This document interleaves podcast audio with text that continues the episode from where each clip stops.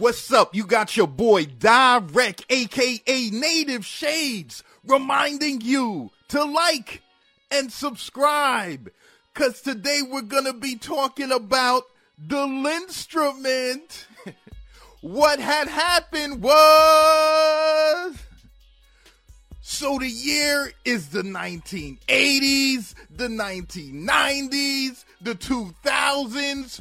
For three decades, this man's machines has been running the game. From the MPC 60 to the MPC 3000, even his influence on the MPC 2000. Roger Linn's machines were king. Think about it. Countless songs, countless folks use his machines, from Teddy Riley to Swizz Beatz to Havoc to Q-Tip.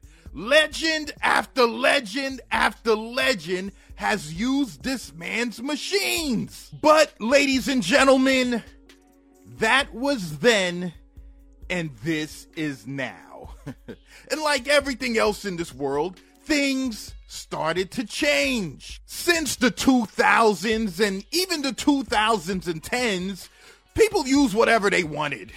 Folks were even making hit records on their phones. Times has changed. And around 2014, there was a void in music production. Nobody out was pushing the bar. Roland was concentrating on their System 1 keyboard. Okay. Korg was still thinking of ways to flip their MS 20. Really? Who cares? and the Kai was still figuring out ways to bite native instruments. but on the low, on the low, ladies and gentlemen, somebody was actually pushing the bar. And that somebody was Roger Linn. You see, Roger noticed the problem in the music production space. Nobody was into making music anymore. If you went to a trade show like a NAMM or something like that, and somebody would have a new piece of gear out, the person would run up to that particular table and they'd say, "Hey, that's a cool keyboard. Um, how many tracks can I use?" And you know, the developer of the product would say, "Oh, okay, you can use uh 12 tracks." Oh, 12, 12 tracks. That's it? What is this? Where we're at 1982? And the developer's like, "No, do you um the person will cut him off. Oh, how many effects does it have? The developer would be like, uh, it, it has a thousand and four effects. A thousand and four effects? What do you want me to do? Wear my bell bottom jeans and grow an afro as well? I mean, I, I feel like I'm back in the Stone Age. then the developer would stop the guy and say, "Hey, listen, do do you want to actually play this and hear how it sounds?" And the guy will start shaking, like, "Huh?" Uh, uh.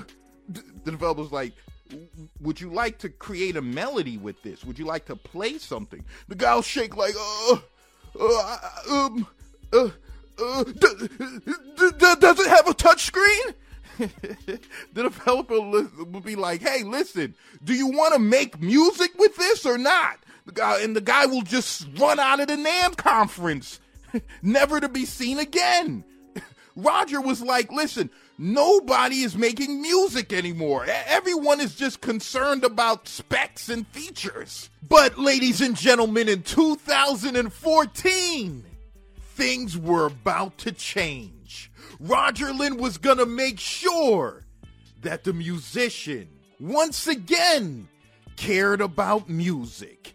And that was with the release of the Linnstrument. You're getting an isomorphic keybed with 200 notepads that respond to three dimensions of finger movement. You're getting the MPE technology, the MIDI polyphonic expression, enabling you to change timbre, pitch, and amplitude all within the reach of your fingertips. You're getting an expressive swing arpeggiator with a split keyboard that includes strum and control faders. You're getting a low row feature that allows the lowest row of notes on the pad to be reassigned as a sustain pedal or a modulation or bend strip. You can play the instrument on a table like you would a keyboard or standing like you would a guitar. Fantastic! All the Linnstrument's programming settings are available on the front panel, so you don't need a fumble with the computer. And it's also open source, so you can customize it as you please. You get a USB Type B jack, a MIDI in and out jack, and ladies and gentlemen, you get a zipper travel case with an accessory pouch. Ladies and gentlemen, when Roger Linn released the Linnstrument, it kind of went unnoticed. Not a lot of people were aware this existed. And it's a shame because it's a fantastic piece of gear. You see, folks, 2014 was a weird time in music production. A lot of experimenting was going on, and a lot of companies were lost. And slowly but surely, in the production community, the chant of standalone was getting louder and louder. Folks wanted a standalone sampler. It's kind of like the movie Flash Gordon in the 80s. Remember Flash Gordon? Flash, din, din, din, din, ah, saviors of the universe. For some reason, because of the intro, I-, I wanted this movie to be like a dope comic book or a dope cartoon. but when you actually watch the movie, there's nothing cartoon about it. It's just a boring movie about Flash Gordon. you know, the, actually, the Flash Gordon movie, it's all right, but still, I wanted it to be a cartoon because of the intro. That's how much folks wanted a standalone. and the timing of the instrument might have just been off a little. And the instrument was probably too futuristic for its time. Now, Roger purposely aimed this at guitar players, bass players, cello players, violin players.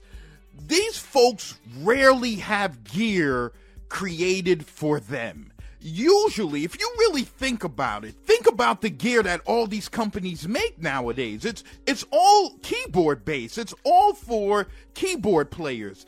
They rarely make something for a guitar player or or something for someone that plays the flute. They don't come out with any creative instruments for these folks. You know what I'm saying? Everything is keyboard based to the point a guitarist has to fiddle with a weird pinch bend wheel in, in order to create vibrato. You you know what I'm saying? Or, or, or pitch their sound. This, this isn't really intuitive to a string instrument player.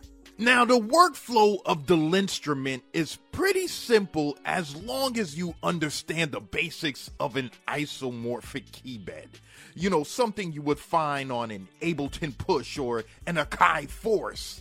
You know what I'm saying? So it basically operates like a string instrument, sort of like, you know, a guitar. So think of each of the rows kind of like a string. So each of the rows are two full octaves of consecutive semitones. And that's really about it. the rest is pretty much plug and play. All the settings are labeled on the surface of the instrument, so it's pretty easy to navigate. If you want to split the key bed, you just press split, and now half your key bed could be playing low bass notes while the other half could be playing strings. But the real awesome thing about the instrument is its attention to detail. Since it's polypressure sensitive, it's easy to add vibrato to your notes by just touching a pad and wiggling your finger. You'll be able to add vibrato. And to add pitch, all you have to do is slide your finger to the right of the key bed and back down to the left to mess around with the pitch. And if you slide your finger up and down the key bed vertically, you can affect the timbre of the sound. Now, after a couple of years, Roger Linn added a two track 32 step step sequencer, which allowed you to have any time signature you wanted. You could have different loop lengths. You could even reverse the sequence while the sequencer was playing. So he added some pretty dope updates to the Linnstrument. So when the Linnstrument came out, it was about a thousand dollars for the small version and 1500 for the big one. Now, these were pretty steep prices for a MIDI controller. I mean, even though it's a fantastic, expressive MIDI controller, in a lot of people's minds, it was still a MIDI controller. And folks have been trained to pay like, you know, a hundred bucks for a MIDI controller. Even even if you ask someone to pay like 250 or 300 dollars for certain controllers they, they, they'll start arguing with the sales rep ready to start a war but all in all the Linnstrument did solve a problem for string playing musicians. For the most part, the majority of the music production space is focused on specs and features. so it's nice for a change to have someone actually consider the musician, right? So that's the Linnstrument. What had happened was. So this is your boy Direct, aka Native Shades, reminding you to like and subscribe. And I'm signing off.